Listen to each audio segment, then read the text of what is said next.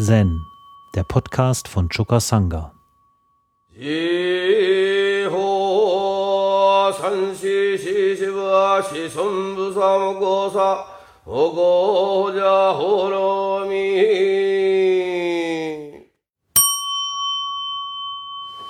In Hekigan Roku gibt es den Fall 97, ein Zitat aus dem Diamant Sutra. Die Verfehlung ist getilgt. Das Diamant Sutra sagt, wenn jemand von anderen verachtet wird, selbst wenn er eine schwerwiegende Verfehlung in einem früheren Leben begangen hat, und in das Reich des Bösen verbannt wurde, so ist die Verfehlung aus dem früheren Leben vollständig getilgt durch die Tatsache, dass er in diesem Leben verachtet wird.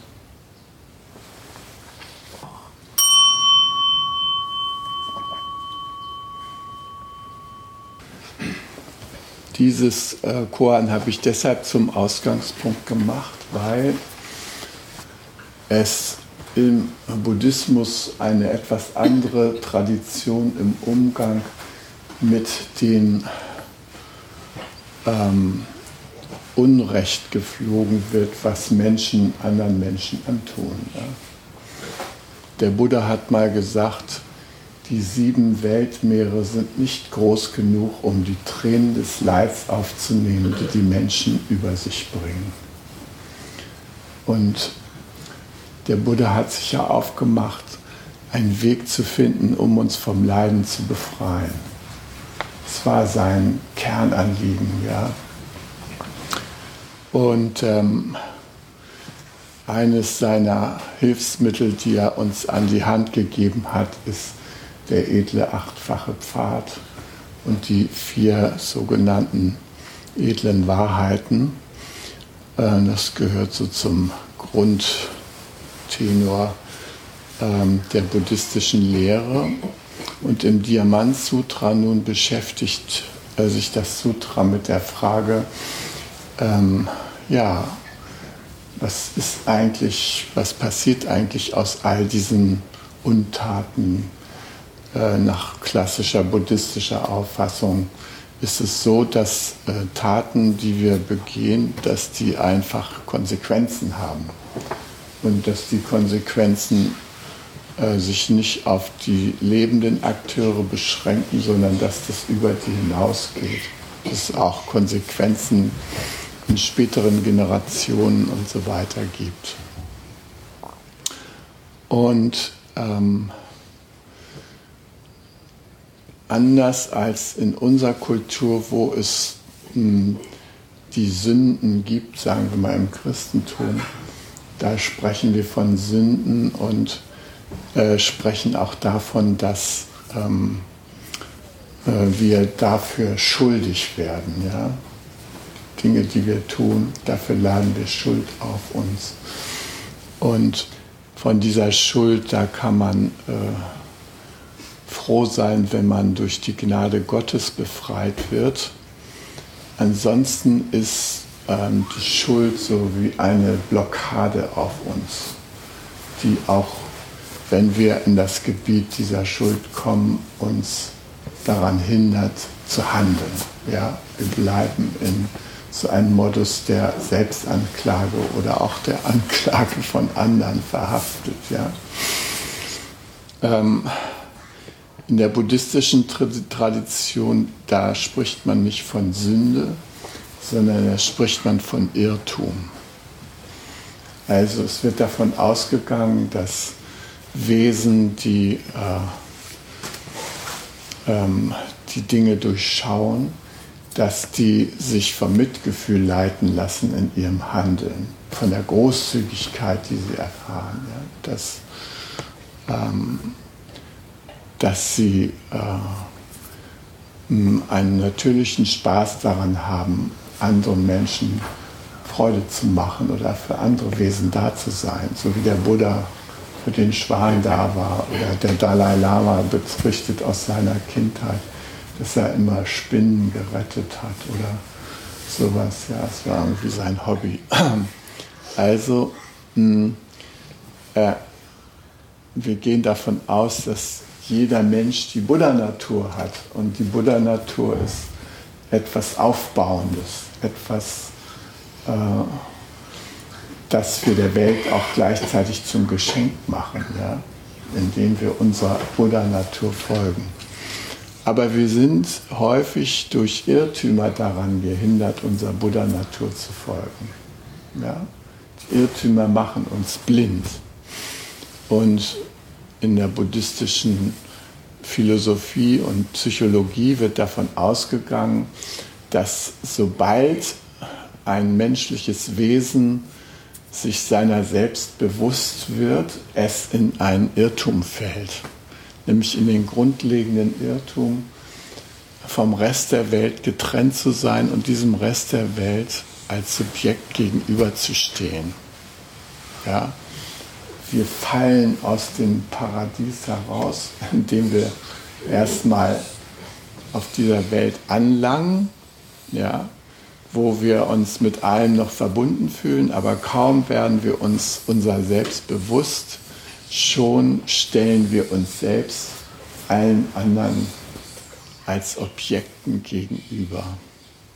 Und darin liegt schon mal so eine Grundillusion von uns, ein grundlegender Irrtum. Und wir haben viel zu tun, zum Beispiel im Session, um so einen Irrtum wieder aufzulösen und uns ähm, wieder sozusagen verbunden zu fühlen in den Zugehörigkeitszusammenhang mit dem ganzen Kosmos zurückzustellen. Das ist ein geistiger Vorgang und ein Vorgang des Herzens. Ja? Der verlangt Einsicht. Und ähm, hier wird jetzt in diesem Chor der Sachverhalt angesprochen, dass jemand Verachtung erfährt im gegenwärtigen Leben, obwohl er gar keine Handlung begangen hat, die irgendwie das hätten hervorrufen können. Ja? Man wird verachtet. Und die Art, mit dieser Verachtung umzugehen, ist, sich zu sagen, vielleicht habe ich in früheren Zeiten mal irgendetwas äh, getan, zu irgendetwas beigetragen und ich werde diesen Tadel und diese Verachtung annehmen. Das heißt, wir begegnen der Verachtung durch andere, durch, indem wir uns vor ihnen verneigen. Das ist die beste Art, das aufzulösen. Ja? Wir, wir sagen nicht, das ist aber jetzt ungerecht oder falsch oder sowas, sondern wir versuchen uns dem zu stellen und diesen Personen die uns so behandeln, selbst wenn die im Irrtum sind, versuchen wir mit Achtung zu begegnen. Also statt Verachtung, Achtung. Ja. Ähm, von Emily und Charlotte habe ich gehört, dass die gestern hier so ein bisschen die Umgebung erkundet haben. Und ähm, Dabei sind sie an irgendeine Stelle gekommen, wo irgendwelche Knochen herumlagen. Und die haben ja was Unheimliches, Knochen, die man so im Wald findet, wenn die größer sind, ja. Und ähm, wenn es dann noch in dieser Gegend ist, kann man vielleicht noch besondere Bedenken bekommen, ja. Na, jedenfalls hat Charlotte mich äh, gestern im Doxan gefragt, was denn die Geschichte dieser Siedlung hier ist, des Lebensgartens. Ja, wollte wissen. Und Emily hat auch erzählt, dass sie sich äh, mit dem Nationalsozialismus in der Schule beschäftigen und ähm, dass das für sie ein Thema ist, sich das irgendwie äh, anzueignen. Ja. und vorstellbar zu machen und damit irgendwie einen Umgang zu finden. Und hier an diesem Platz haben wir uns sehr stark mit dem Nationalsozialismus und seiner Geschichte auseinandergesetzt. Ähm, das war einfach äh, nicht zu umgehen. Wir kamen hier hin und äh, wir sind hier in Häuser, die leer standen, eingezogen, die 1937 gebaut worden sind, äh, um Deutschland ähm, kriegsfähig zu machen. Ja. Die Wehrwirtschaftsführer haben sich 1936 getroffen und haben so den kommenden Krieg und die Vorbereitung auf den Krieg besprochen. Und infolgedessen wurde hier diese Siedlung gebaut als eine von zwei Siedlungen, die zur zweitgrößten Munitionsproduktionsanlage des Dritten Reichs gehören. Die ist nämlich hier zwei Kilometer entfernt eingegattert, immer noch in 20 Quadratkilometern Fläche. Ja? Da sind äh, äh, 75 Bunker aus der damaligen Zeit, fünfstöckige, die zur Produktion von äh, Dynamit und sowas allen verwendet wurden.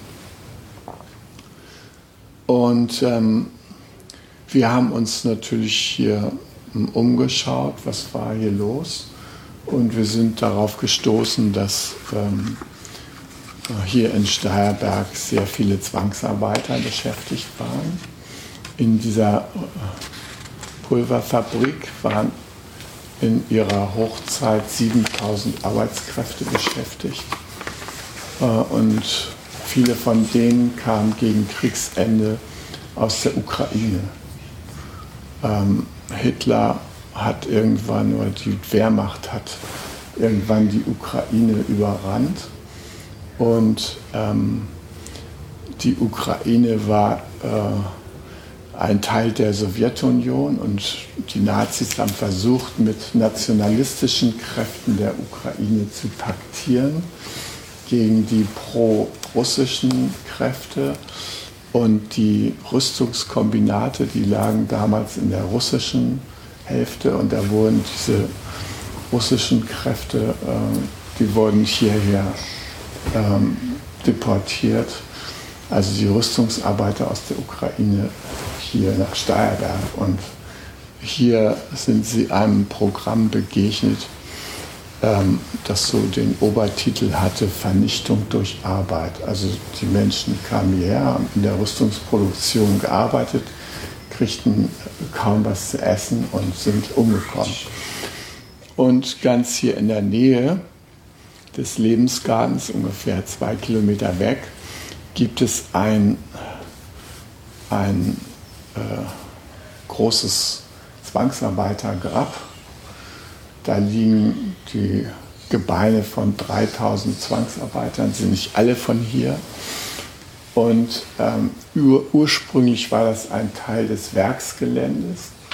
Und ähm, nach dem Krieg hat man diesen Friedhof irgendwann ausgegattert und äh, hat dann an der Straße ein Schild gemacht, Kriegsgräberstätte also ein bisschen irreführend für, für das, was hier eigentlich tatsächlich stattgefunden war. Es wurde so äh, äh, verkleistert, so im Krieg halt gefallen. Nee, die wurden also planmäßig umgebracht.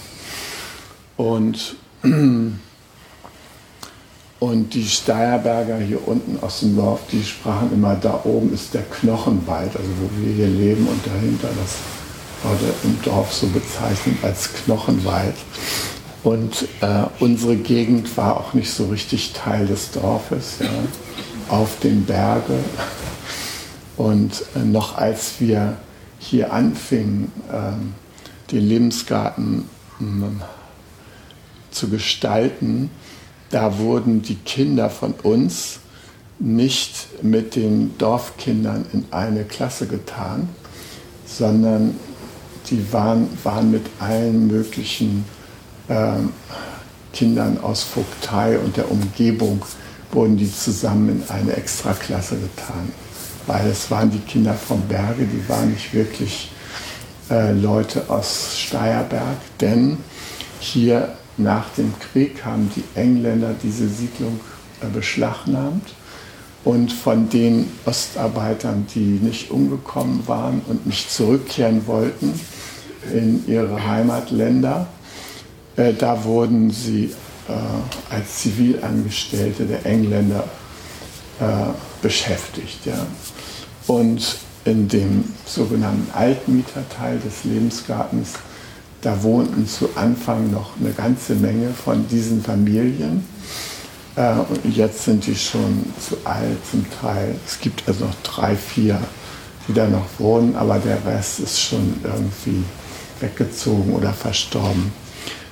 Jedenfalls ähm, wurde dieser Personenkreis ausgegrenzt und diese Altmieter haben sich sehr gefreut, als wir hierher gezogen sind, weil sie endlich äh, raus waren aus dieser ähm, äh, aus diesem Image, dass sie hier die Verrufenen sind, ja, Süßruhen. Ja, also es gibt hier ähm, sehr viele Hinterlassenschaften der Nazizeit. Ähm, Steierberg ähm, war sozusagen eine Perle des Nazi-Deutschlands. Ja. Ähm, Steierberg hat als eine der ersten Gemeinden Deutschlands judenfrei gemeldet. Wir haben einen größeren jüdischen Friedhof. Ähm, in Liebenau gibt es äh, also in Rehse ist dieser Friedhof, ja. Ähm, in Stolzenau findet man noch, diese jüdischen Friedhöfe sind total äh, verödet, äh, sind da hinter ihren Mauern. Man, man kommt kaum hin, weil die umflügt sind und die gehören so zu den äh, unerlösten Mahnmalen hier in der Gegend. Ja. Ähm, genauso dieses Zwangsarbeiterlager gehörte auch dazu. Und wir sind damals aus dem Lebensgarten ab und zu dahin gegangen und haben am Volkstrauertag da gesungen und Zeremonien abgehalten. Ähm, und unsere Gemeinde, die kam erst im Jahr 1990, also nach der Wende, da kam nämlich eine Delegation aus Vitebsk hier nach Steierberg, um in der Kirche zu singen. Und die wollten auch wissen, äh, wo ihre Vorfahren hier abgeblieben sind. Und da hat man äh, ein Schild dran gemacht. Hier ruhen die Opfer der nationalsozialistischen Gewaltherrschaft. Ja. Aber das war lange Zeit, hat man versucht, da den Teppich des Vergessens darüber zu ziehen. Und ähm, eigentlich erst dadurch, dass wir hier aktiv geworden sind, ist das alles ein bisschen mehr ans Licht gekommen. Ähnlich verhielt es sich in unserem Nachbarort Liebenau. Da war ein Arbeitserziehungslager, sprich ein KZ für Deutsche, nämlich für Deutsche, die irgendwie aufgefallen waren durch Renitenz im, im äh, Arbeitsleben. Ja. Die wurden dahin getan und sind da auch exekutiert worden. Die Leichen sind oder die Toten sind hier in den äh, Standesämtern nicht erfasst worden, weil die Leichname der Anatomie in Göttingen zur Verfügung gestellt wurden zu Übungszwecken und die sind halt da abgelegt und sind da immer noch als Präparate an der Uni im Umlauf. Auf jeden Fall, das gehört hier alles mit zu unserem Background. Und Hitler war hier Ehrenbürger. Und wir haben mal angeregt, äh, ob man nicht diese Ehrenbürgerstellung von Hitler mal beenden würde, sollte. Und da wurde mitgeteilt, das sei nicht nötig. Ehrenbürgerschaft würde nur auf Lebenszeit erteilt und der Mann sei tot. Deshalb musste man da nicht neue Beschlüsse fassen. Ähm, das ist jetzt dadurch klar, dass wir uns dahinter geklemmt haben. Ja. In Liebenau an der Schule hat man auch schließlich ein Schild, äh, so, ein, so ein Gedenkschild an die Schule gemacht. Aber lange sind die Kinder da zur Schule gegangen und hatten keine Ahnung davon, dass sie auf KZ-Boden unterrichtet werden. Ja. War denen nicht klar. Und ähm, der Lagerarzt dieses KZs, der ist der Vater von Bärbel Tevis. Bärbel Tevis ist eine meiner Dama-Nachfolgerinnen. Und ähm, Bärbel Tevis wusste überhaupt nicht, dass ihr Vater in dem KZ tätig ist. Ja. Der kam mittags nach Hause und die haben da gegessen, keine 800 Meter davon. Und erst 1986 hat irgendjemand sie mal angesprochen Damals war sie schon Landtagsabgeordnete im Niedersächsischen Landtag. Ob sie eigentlich wüsste, dass ihr Vater hier der Lagerarzt gewesen ist. Ja? Und die fiel aus allen Wolken. Keine Ahnung davon gehabt. Also auch in den Familien wurde das irgendwie verheimlicht. Ja, ähm, ja und das ist eben, wie gesagt, eine Frage, wie wir damit umgehen. Ich selber ähm, hörte natürlich in der Schule, gab es irgendwelche Filme von der Befreiung der KZs, irgendeines KZs, erinnere ich mich noch, wurde in der Schule so ein Film gezeigt, wie die Menschen aussahen, die da befreit wurden und so weiter. Aber im Grunde genommen war die Auseinandersetzung mit der Nazi-Vergangenheit eher sehr dünn und sporadisch. Und ähm, ich bin 1969 nach Polen gefahren, also kurz nach meinem, meiner Schulzeit. Ähm, mein Onkel hatte beim Besuch der Posener Messe irgendwie nachgeforscht, wo äh, Vorfahren unserer Familie herkamen aus Oberschlesien und hatte da irgendeinen Vetter ausfindig gemacht und die kam auf die Idee, äh, ihre Söhne bzw. Neffen zusammenzubringen. Und so hat mich mein Vetter Jacek Hatlapa nach Sosnowiec eingeladen. Das ist ein Ort in der Nähe von ähm, Breslau, ja. Oder Kra ja, Katowice, Breslau. Gut, und dann äh, bin ich dahin gefahren. Damals konnte man als äh, Westdeutscher überhaupt nur mit so einer Einladung nach Polen einreisen. Und ähm, ja, und mein Vetter, der hat gesagt, ähm, du hast sicher Lust, mal Polen kennenzulernen. Und ich sagte ja, und dann sind wir zu einer Rundreise gestartet. Ja. Ähm, und haben äh, zum Beispiel Krakau besucht, das hat mich total beeindruckt so eine schöne Stadt mit dem Wawel, der Burg von Krakau. Und äh, in, den, in den Anlagen spielten ältere Herren Schach. Das fiel mir auf an großen Tischen, haben wieder Schach gespielt. Und dann sind wir in Jeschuw gewesen. Das war eine Grenzstadt zur damaligen Sowjetunion. Der Zaun da zwischen dieser ähm, zwischen Polen und der Sowjetunion war damals höher als der zwischen Polen und der DDR. Ja. Also eine ziemlich große Befestigung und ähm, äh, die, der Grund dafür lag daran, dass das dahinterliegende Gebiet ja früher mal zu Polen gehört hat. Die sind ja vertrieben worden aus ihren Ostgebieten und in äh, den früheren deutschen Ostgebieten sind die angesiedelt worden, also in Schlesien und so weiter. Dann sind wir weitergefahren nach Samosch. Und Samosch ist ein wunderschönes Renaissance-Städtchen, das äh, jemand aufgebaut, also äh, ein Politiker aus Polen, der aus Lublin kam, der hat die Stadt gegründet so 15, 1600. Und ähm, äh, als wir in dieser Stadt waren, hat mir mein Vetter erzählt, dass diese Bevölkerung von Samosch da samt und sonders von der SS und den Nazis umgebracht worden sind. Diese Stadt sollte nämlich umbenannt werden in Himmlerstadt. Und ähm, Himmler wollte da 60.000 Volksdeutsche ansiedeln und die gesamte polnische Bevölkerung der Umgebung, 110.000 Polen, wurden da zwangsumgesiedelt oder ermordet.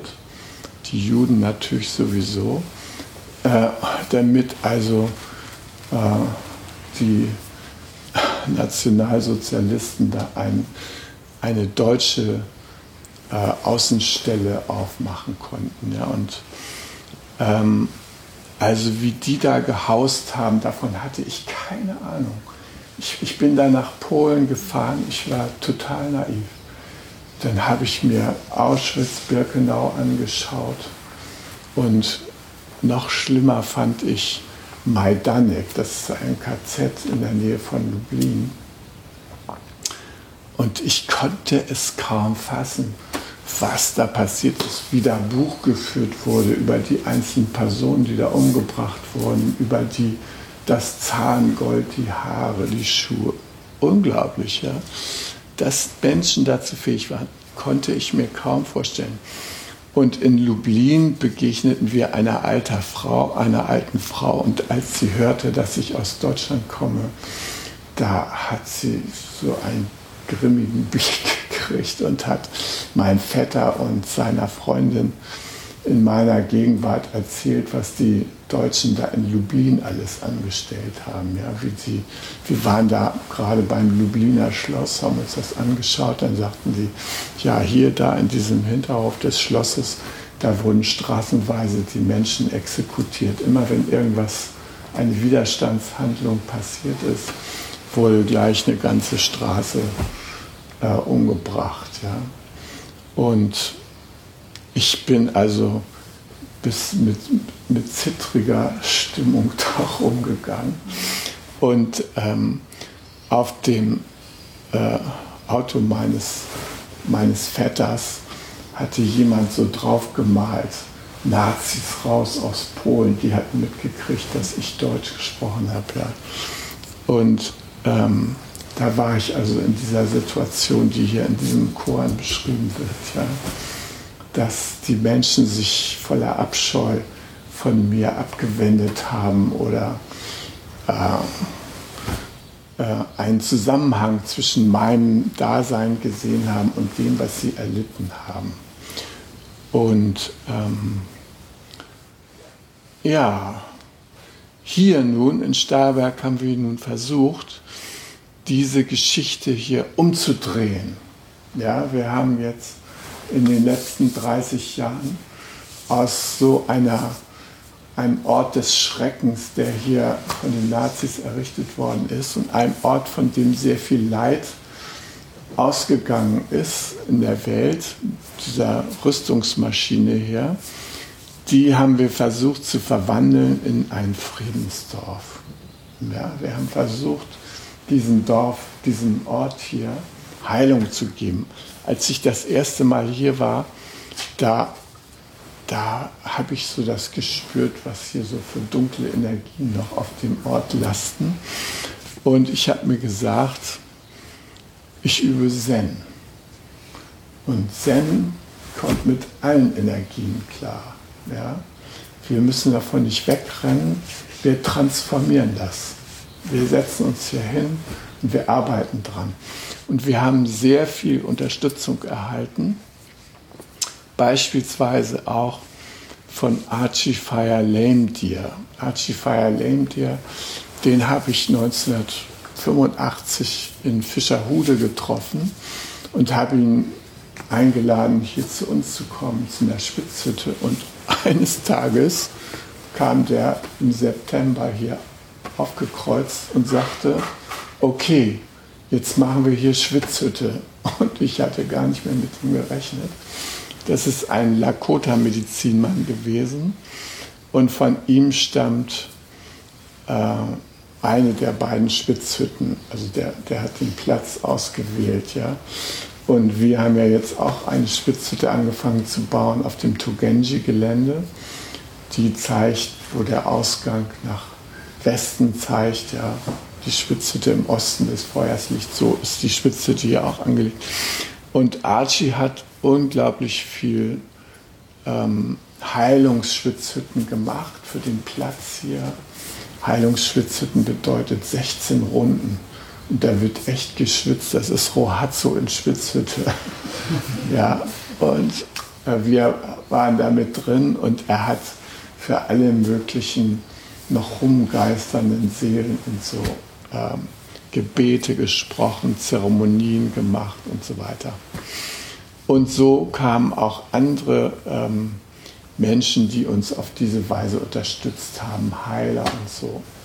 Alle waren daran interessiert, den, den Geist des Ortes irgendwie so hochzubringen. Und wenn ihr euch jetzt hier aufhaltet, werdet ihr kaum noch irgendwie was merken von diesen dunklen Energien, die damals herrschten. Ja? Aber damals war das hier ein Ort, wo man sich auch manchmal so ein bisschen fürchten konnte. Also ich selber habe mich hier im Lebensgarten nie gefürchtet. Es hat ungefähr zehn Jahre gedauert, bis wir hier Licht hatten. Ja? Also äh, Straßenbeleuchtung, das gab es hier früher nicht. Und das große Gebäude hatte sowieso gar kein Licht. Ja?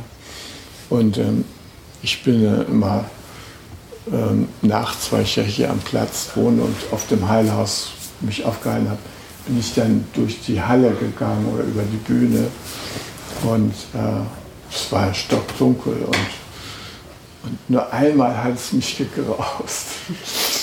Einmal bin ich da durchgegangen und da hing so in Fetzen der alte Vorhang von der Bühne runter. Und ich da so über die Bühne so gehe mit einmal streicht da so ein Lappen so über mich. Echtes Gespenstererlebnis. Das war das einzige Mal, dass ich gedacht habe, Uah. aber ansonsten habe ich hier ähm, keine Gespenster gesehen oder sowas, sondern war damit beschäftigt. Und ähm, wir haben äh, 1900 96 hier eine große Friedenskonferenz gehabt. Da, die hat äh, Damon Perry initiiert und da kamen 40 Leute aus der ehemaligen Sowjetunion und 40 Leute aus westlichen Ländern und haben hier zusammen am Thema Versöhnung gearbeitet. Und ich habe hier eine Führung gemacht durch den Lebensgarten mit den ähm, Leuten aus den Oststaaten, ja. Und ähm, ich habe denen so ein bisschen die Geschichte erzählt, so wie ich euch das gerade erzählt habe.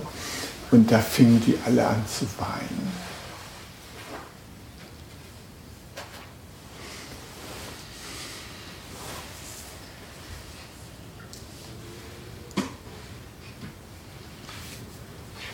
Und dann sind wir gemeinsam zu diesem Friedhof gegangen. Und dann haben wir da gesungen und den ganzen Weg dahin hat es geregnet. Und dann kamen wir an den Platz an, da riss der Himmel auf, die Sonne hat so gestrahlt und wir haben uns alle angefasst und haben gemeinsam getraut und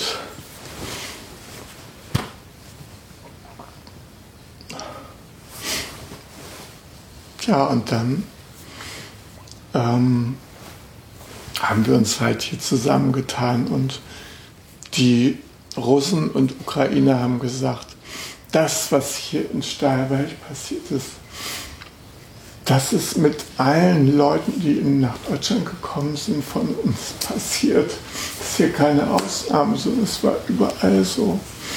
Und deshalb haben sie geweint. Ja, also das war ein wichtiger Höhepunkt der Versöhnung. Und ein zweiter Höhepunkt der Versöhnung war eine Veranstaltungsreihe, die hier im Lebensgarten stattgefunden hat. Die nannte sich Compassionate Listening. Da haben ähm, KZ-Überlebende und ehemalige Nazis hier im, im Lebensgarten sich getroffen. Das war so das erste Treffen dieser Art. Und haben überlegt, wie man Versöhnung zustande bekommen kann. Und es war für mich sehr bewegend, dass an diesem Ort, der als erste Juden frei gemeldet hat, sich Juden getraut haben, hinzukommen, um mit ihren Verfolgern sich zusammenzusetzen und zu überlegen, wie kann Versöhnung aussehen. Ja. Gut, und wie ihr wisst, beschäftige ich mich ja sozusagen hauptberuflich mit Verständigung und äh, Mediation und gewaltfreier Kommunikation. Und mich hat es damals sehr beeindruckt, von Marshall Rosenberg, dem Gründer der gewaltfreien Kommunikation, zu hören, dass er Hitler Einfühlung gegeben hat. Also auch Marshall hatte dieses positive Bild von Menschen und sagte, die Menschen werden alle motiviert durch ihre Bedürfnisse. Aber auf der strategischen Ebene, da können sie große Irrtümer begehen. Und die können sehr schreckliche Folgen haben. Aber das ist kein Grund, nicht den als Menschen Einfühlung zu geben für das, was hinter ihren Missetaten und Schreckenstaten ursprünglich mal an Motivation stand. Ja. Und äh, Marshall hat ja auch viel in Gefängnissen gearbeitet, vor allem mit ähm, Sexualstraftätern, weil ihm wichtig war, dass diese Menschen dahinter kommen, was sie sich eigentlich für Bedürfnisse erfüllt haben, indem sie oder erfüllen wollten, indem sie andere Menschen äh, so misshandelt haben. Ja um zu verhindern, dass die das wieder machen, wenn sie rauskommen aus dem Knast.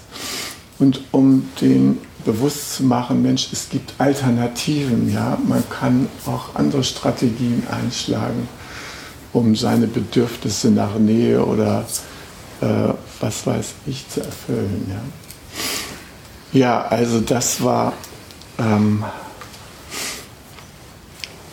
das war äh, Marshalls unglaublich großes Herz. Marshall ist jetzt am 7. Februar dieses Jahres gestorben und ähm, wir haben jetzt nochmal sehr seiner gedacht auf der letzten ähm, Konferenz mit dem Leben tanzen und ähm, es war für mich auch sehr wichtig, dass Marshall hierher gekommen ist. Ja in so ein ehemaliges Nazidorf und hat hier zehn Jahre lang Kurse gegeben. Und also er hat unseren Geist hier auch sehr mitgeprägt. Das, was heute hier so an Gewaltfreiheit kursiert, das haben wir ihm eben zu verdanken. Ja, ja auf jeden Fall diese ganzen Leiden, die in die Welt gesetzt werden, dadurch, dass Menschen im Irrtum sind. Ja, dass diese schwere Irrtümer dann manifestieren. Ähm, denen haben wir als Buddhisten natürlich äh, auch keine Wiedergutmachung entgegenzusetzen. Aber was wir tun können, ist, wir können die Energie in eine neue Richtung lenken.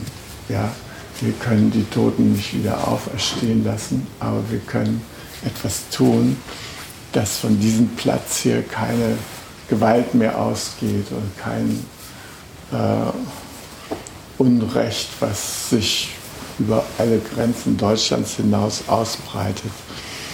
Und äh, wenn wir hier sitzen und in Frieden kommen mit uns selbst, und wenn wir Gelassenheit entwickeln, dann können wir auch Anfeindungen die zu Unrecht uns gegenüber vielleicht erhoben werden, wenn wir durch die Welt reisen oder so, dann können wir denen begegnen und können den Menschen unser Mitgefühl geben und uns offen halten für mitfühlendes Handeln.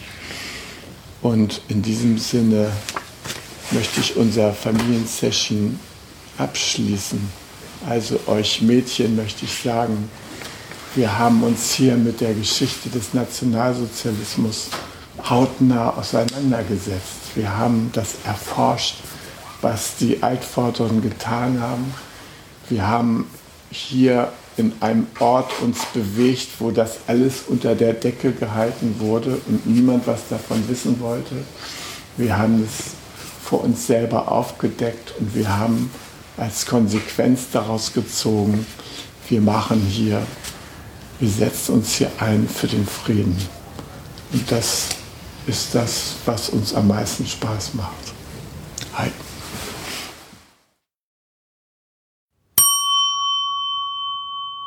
Zen, der Podcast, ist eine Produktion von Chokasanga e.V. in Kooperation mit dem Podcaststudio Paderborn.